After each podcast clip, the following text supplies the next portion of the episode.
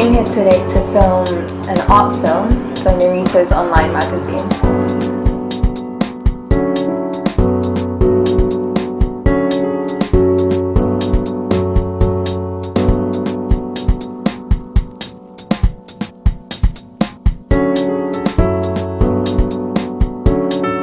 I used to work for Abercrombie and Fitch and a Korean company